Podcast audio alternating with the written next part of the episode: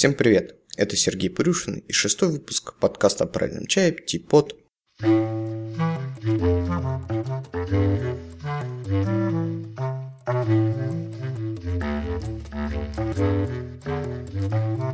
сегодня мы с вами побеседуем об уишанских улунах. Довольно сложно представить человека, особенно в России, и человека, увлекающегося чаем, который бы никогда не сталкивался или даже никогда не слышал об замечательных а, лунах, произрастающих и производимых в местечке под названием Уишань, а, что расположено на севере провинции Фудзянь.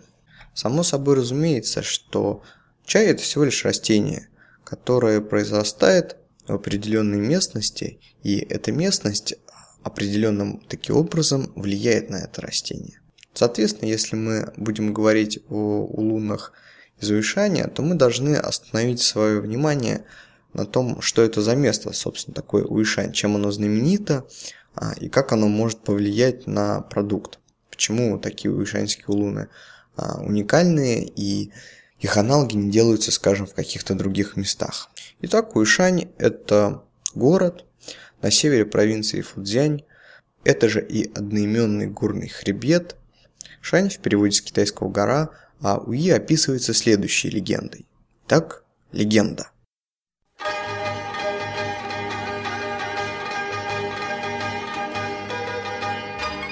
Легенда гласит, что некогда жил-был великий китайский учитель искусства любви и мудрец по имени Пензу. Он обладал чрезвычайно важными знаниями и был очень серьезным даосом, что позволило дожить ему до очень преклонного возраста – и прожил он более восьми сотен лет. Считалось, что у Пензу была своя особая хитрая философия, которая заключалась в том, что нет ничего хуже, чем обладать одной единственной женщиной. Поэтому Пензу было 19 жен и 900 наложниц. Часто китайцы называют его отцом китайской нации.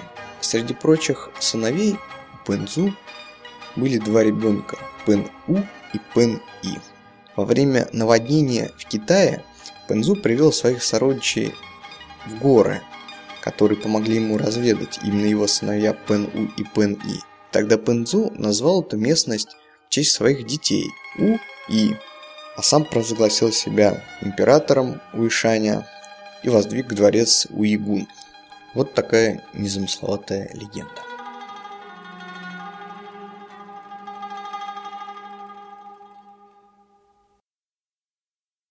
Я был в Ишане всего пару раз, и оба раза попадал в город по условному маршруту Тагуанинь до Хунпао на поезде из Аньси в Ишань. Когда сходишь с поезда, то попадаешь в первую часть города, в первую часть этой местности. Это район, в котором живут обычные местные работяги. И он ничем не отличается от всех прочих заштатных небольших городков Китая. Если проехать чуть дальше, то попадаешь а, в, в туристический поселок. Иногда он называется еще Саньгу. Это уже совершенно другое место, а, контрастное с предыдущим районом, а, полностью отстроенное заново, с красивыми домами, с красивыми улицами, с бесчисленным количеством магазинов. Причем магазины обычно делятся на три типа. Во-первых, это чай, везде продается чай. Во-вторых, это резьба по дереву, одно из местных э, умений, так скажем. И третье, ну это выпивка со змеями. А, какой-то алкоголь, где в бутылочках э, настаиваются, я не знаю, ядовитые или не ядовитые, но змеи на бадью. И третья часть города – это знаменитый утесный район, именно тот, именно та местность, которая охраняется ЮНЕСКО за свое природное и культурное наследие. Очень-очень красивое место с величественными уишанскими утесами, а, которые и родили, так скажем, феномен уишанских лунов. Сегодня Уишань это на 100% туристическое место, которое знаменито тремя вещами, собственно, которые я уже описал. Это сами утесы, это чай, ну и, естественно, монастыри. Потому что религия сегодня в Китае тоже в цене и в фаворе. Собственно, с религией Чай связан неразрывно, И вся история уишанских хулунов и, прежде всего, Дахунпао крутится вокруг местечка под названием Тенсин. Это монастырь, буддийский монастырь в утесной зоне Уишаня. А, и именно Тенсин является родоначальником, так скажем, родиной и отчизной уишанских чаев. Именно монахи из этого монастыря стали возделывать то, что сегодня называется чаем Дахунпао. Разумеется, существуют и более древние записи и заметки о том, что чай производился и выращивался а, в этом регионе а, уже очень много лет, там несколько сотен. Вот. Но современная, так скажем, история уишанских чаев а, пляшет именно из монастыря Тенсинь. И опять-таки с этим монастырем связана главная легенда о чае Духунпао. Итак, легенда.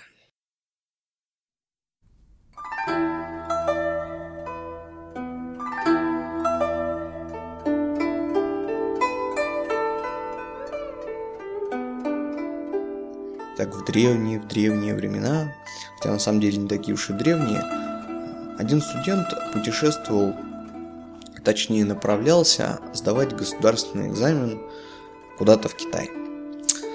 И путь его лежал через монастырь Тинсинь. По дороге студенту стало плохо. Ну, по разным источникам его хватил солнечный удар, по другим источникам э, ему стало плохо с животом, что более правдоподобная версия. Так вот, в этот самый момент, когда студент захандрил, ему помогли монахи, преподнеся свой местный чай. А, отведав, студент сразу выздоровел, почувствовал себя хорошо, а, у него появилась бодрость тела и духа, а все болезни ушли. Он исцелился и направился далее по, своему, по своей дороге сдавать экзамен. После того, как он сдал экзамен, студент очень хорошо продвинулся по государственной службе, стал каким-то известным чиновником и спустя несколько лет вернулся в монастырь, чтобы отблагодарить монахов, так как если бы не они, он бы якобы экзамен-то бы не сдал бы и никаким бы чиновником не стал. А в подарок чиновник, бывший студент, хотел преподнести красные дорогие халаты для монахов, но монахи буддийские-то раньше были не то, что сейчас, материальных вещей сторонились, поэтому от подарков отказались и сказали, что если ты хочешь нас как-то отблагодарить, облагодари лучше кусты чая, которым мы тебя поили. И тогда чиновник просто обернул эти самые кусты чая халатами, ну и монахи стали называть чай большой красный халат.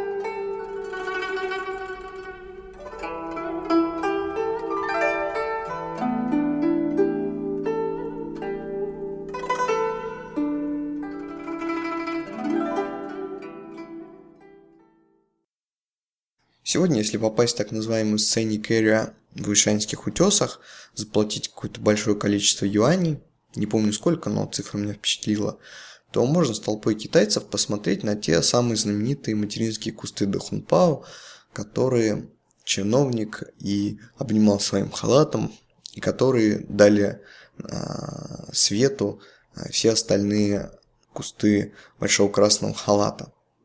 На самом деле ученые выяснили, проведя исследование, что среди шести кустов три куста сорта Бэйдоу и Хао, два а, цидани, один цюйше. То есть никакого особого сорта Дахунпао там не содержится.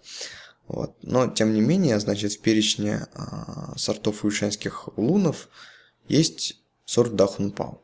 На деле, когда регион Уишань стал развиваться в качестве туристического, нужно было выбрать какой-то один сорт, чая для того, чтобы ну, продвигать а, это место. Нельзя же, например, продвинуть 100 сортов чая. Можно взять один, придумать про него хорошую легенду, или, может быть, она уже есть, как был с Дахунпао, и на основе этого продвигать этот чай.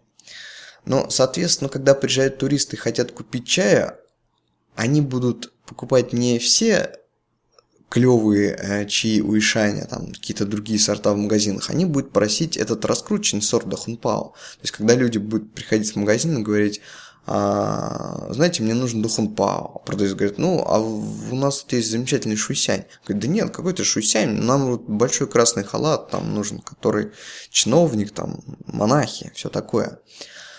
А, соответственно, когда, когда, такое стало случаться в Ишане, а, почти все а, продавцы стали выдавать любой ишанский сорт чая за дохунпао. И на государственном уровне было закреплено, что любой чай, выращенный на территории Уишань, имеет право называться Дахунпао, и Дахунпао это уже не сорт чая, а просто, так скажем, торговая марка. Да вот даже наш поставщик уишанских чаев последний раз прислал мне Жаугу и Шуйсянь, на которые были подписаны именно как Дахунпао в скобках Шуйсянь, Дахунпао в скобках Жаугуй. Наверное, многие из вас слышали, что а, в основном сейчас Дахунпао это микс или бленд между Шаугуем и Шуйсянем, либо вот гораздо реже Мэйджань и Целань тоже смешивают для этого же, и получает тем самым нечто среднее по вкусу между вот противоположностями легким шусянем и насыщенным жаугуем. И называют это Дахун Пао. Разумеется, когда вы придете в монастырь Тинсинь, а, там вам предложат самый-самый настоящий и аутентичный Дахун Пао, который стоит каких-то вас совершенно безумных вообще денег для этого чая – который действительно собран и выращен монахами, но опять-таки мы, никто не может гарантировать том, что вот этот Дахунпао, он какой-то настоящий, да, а что все остальные не настоящие. Это всего лишь чай и один из сортов уишанских улунов. Таким образом, а, все уишанские улуны довольно часто называются как Дахунпао. В реальности же два самых популярных чая в Уишане это Жаугуй и Шуйсянь. На Шуйсянь приходится до 60% всех посадок камелий в регионе, ну и существует, и, наверное, около 50 э, других сортов ушанских чаев. Честно, я не смог отыскать а, прямо вот точный и финальный список всех видов янча, но мне кажется, человек, который давно увлекается чаем, 10-15 так вам назовет точно всякие целания, а, Бадигуане, а, Телахане, Уйбасяне, а, Мэйджане, Хуан Мэйгуи, Хуан и так далее.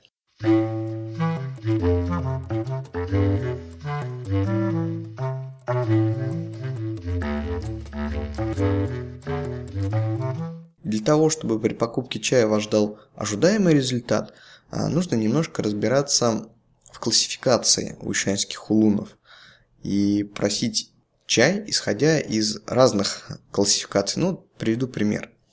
Самая популярная классификация чая – это, естественно, по сортам. Ну, то, что я сейчас называл. Вы приходите в магазин и говорите, мне нужен шусянь. Шусянь, однако, может быть тоже разный. Во-первых, существует классификация по аутентичности чая. В чем она заключается? Этой весной во время чайной экспедиции в Ишань а, нам рассказали следующее деление по аутентичности. Существует так называемый самый-самый истинный, пристинный, пренастоящий вышанский чай, который называют Джень Янь Настоящий утесный чай. А, это чай, который выращивается а, в квадрате 7 на 10 километров а, из утесного района. То, что находится за пределами этого района, это баньянь, то есть половина скалы. Менее аутентичный, но все еще хороший чай. И дальше уже чай за периметром – это вэйшань, то есть уже не относящийся к горам, так скажем, и утесам а ушанский чай, который, естественно, уступает по своим качествам и не является, ну, самым-самым присамым. Это такое географическое разделение ушанских улунов, однако я слышал историю более правдоподобную, а, которая относится именно к этим же терминам – джиньянь, баньянь и вэйшань. А, в чем соль и в чем самая главная фишка ушанских хулунов. Дело в том, что камелия, которая растет на территории утесного района, растет на особой почве. А у утесов а, уникальный минеральный состав и чай обычно растет в низинах. То есть существует некая скала а, и существует низина, там, где протекает, допустим, рука, река или э, ручей, и чай выращивается в относительной тени. Так вот, во время дождей и во время схода, ну, например, снега, хотя не уверен, что там есть снег, ну, пускай будет вариант с дождями, когда идет дождь, а, он вымывает минералы из утесов и вмывает их в почву под чаем. Поэтому чайный куст насыщается минералами. И вкус у чая а, как раз а, какой-то, ну, такой, знаете ли, минеральный, что ли. Именно таким образом отличают часто вот эти джиньян ча. Вкус их немножко солоноват или напоминает минеральную воду. Ну, мне сложно это как бы словами описать.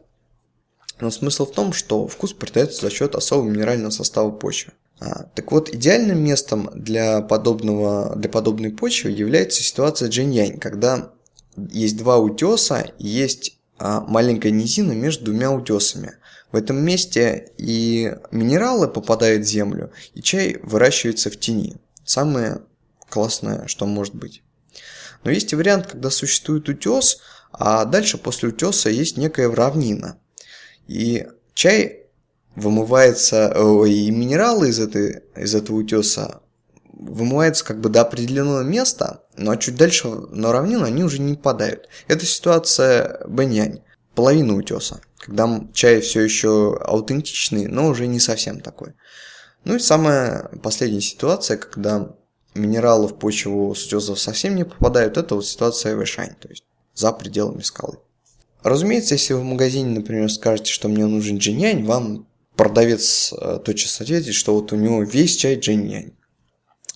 Дело в том, что спекулировать на эту тему очень легко, и если ты не знаешь вот этого вкуса минерального утесного чая, тебя легко обмануть.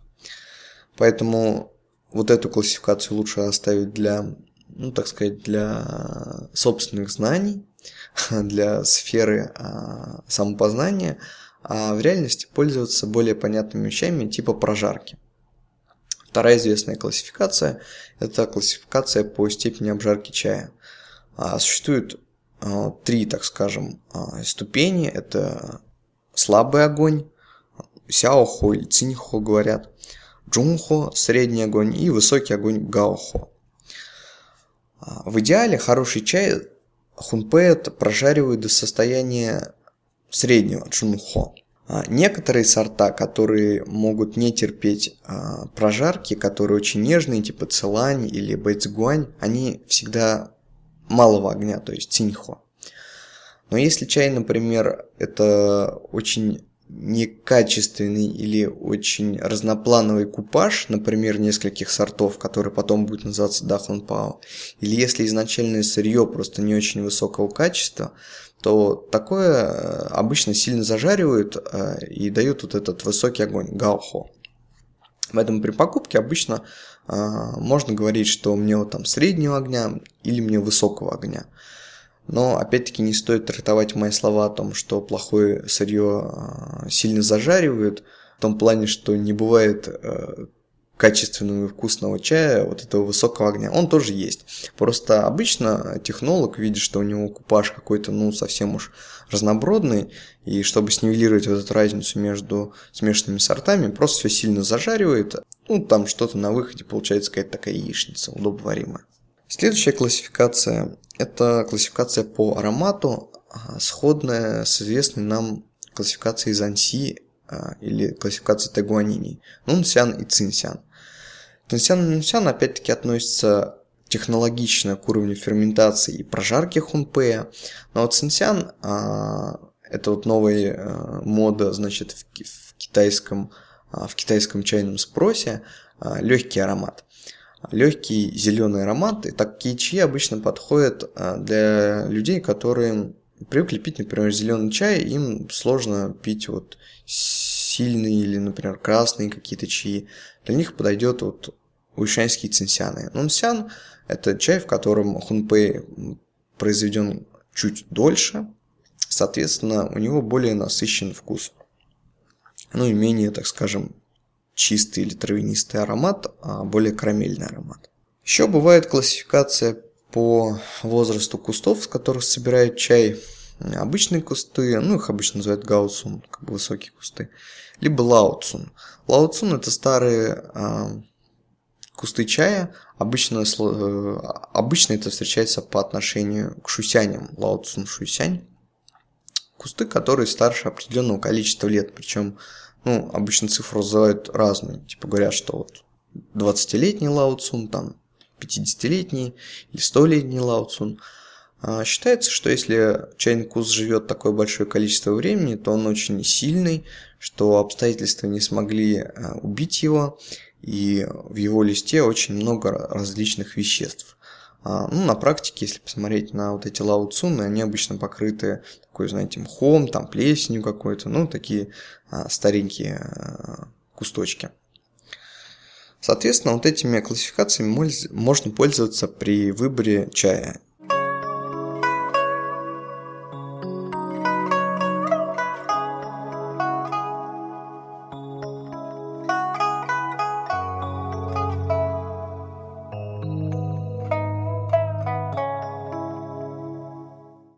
Того, рассказывая об ушанских лунах, нельзя не затронуть тему старых чаев. Дело в том, что в последнее время все больше в интернете я стал встречать упоминания Лао Дахунпао, выдержанных Дахунпао, старых Дахунпао и так далее. Что здесь можно сказать? В Ишане старые чаи бывают в двух интерпретациях. Интерпретация первая – это обычный Дахунпао, уже приготовленный чай – весенний чай, сложенный а, в баночку или в какой-нибудь а, глиняный кувшинчик и поставленный на кухню. В таком виде чай может стоять очень долго, там, скажем, до 10 лет, и чай этот используется не для того, чтобы его просто пить, как обычный улун, а используется местными крестьянами, местными колхозниками в качестве лекарственного средства. Считается, что вот такой старый чай, он очень хорошо помогает от всякого рода простуды. Это вариант первый. Такой чай ни, никогда не продается. Вариант второй – это коммерческий старый чай. А, фактически это тоже готовый до хунпао, который раз в полгода пережаривают хунпэт еще раз. То есть обычно весной и осенью чай хунпэт, либо его подхунпэют его еще в зависимости от состояния. С каждым прожаркой из чая все больше и больше выходит зелени, и чай становится более карамельным, более, так скажем, насыщенным, но нельзя сказать, что каким-то пережаренным, как вот хунпэй гаохо. Нет. Слава богу, что никакой истерии по поводу старого чая не существует, как это у нас происходит с пуэрами. А он действительно есть, но его не будут специальным образом пытаться тебе продать, а, выдать как супер что-то классное. Обычно это просто остатки каких-то чаев, которые не, не продались в этот год, потом они не продались следующий, потому что продались только свежие. И вот э, партия этого старого чая может у производителя, ну, в каком-то небольшом обычном количестве, там может быть коробка чая, находиться и постепенно распродаваться. Этот чай интересный, он обладает интересными свойствами, он обладает а, интересным вкусом и ароматом, но ничего сверхъестественного, ничего крутого в нем нет.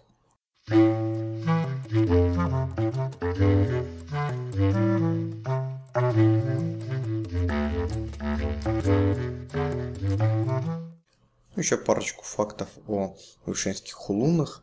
А, например, не секрет, что именно из Уишаня были забраны кусты и позднее высажены а, на Тайване. Например, дундин – это уишаньский чай, привитый на острове. Кстати, иногда между ними и находят некие сходные точки или сходные вкусы и ароматы, если мы говорим, например, о дундине красной воды, такой традиционной обжарке. Еще один факт, а, например, можно встретить прессованный дахунпао, дахунпао в блинах.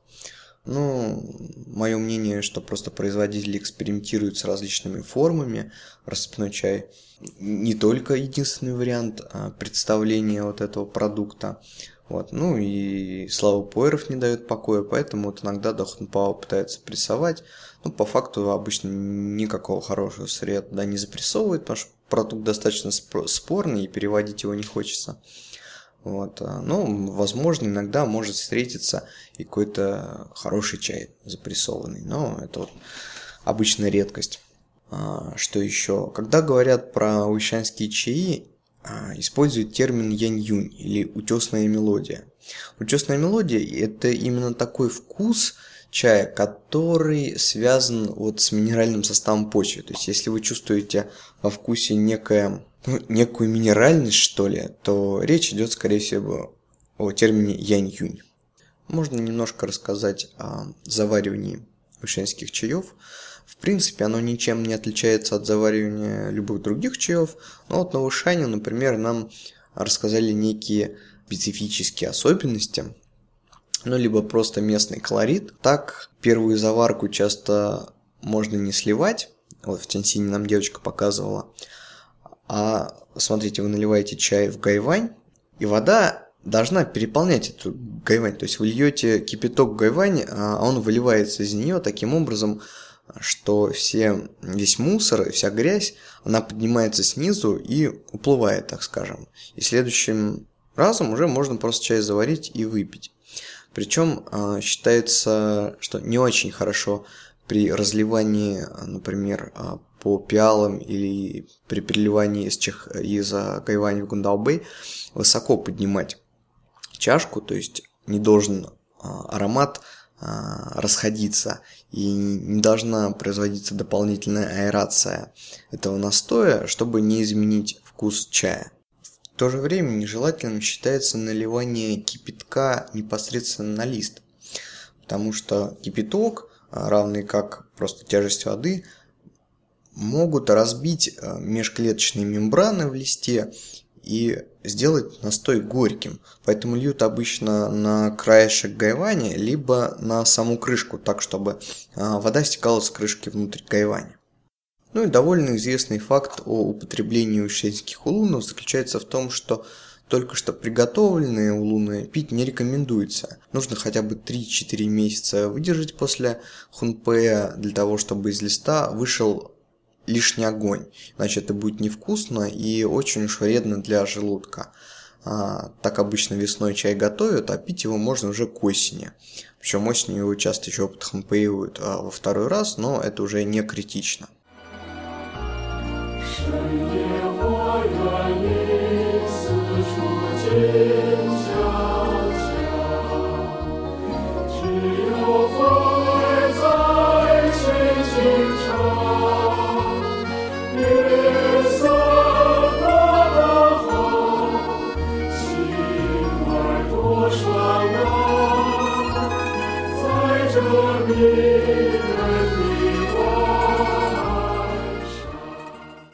пожалуй, все, что я хотел рассказать об уишанских улунах.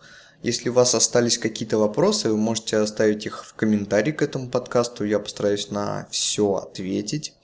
А, было, как обычно, немножко сумбурно. Пытаюсь войти снова в подкастинг после большого перерыва и надеюсь следующий выпуск записать в паре с кем-нибудь а, в живом диалоге. Всем спасибо, кто меня слушал, и до новых встреч!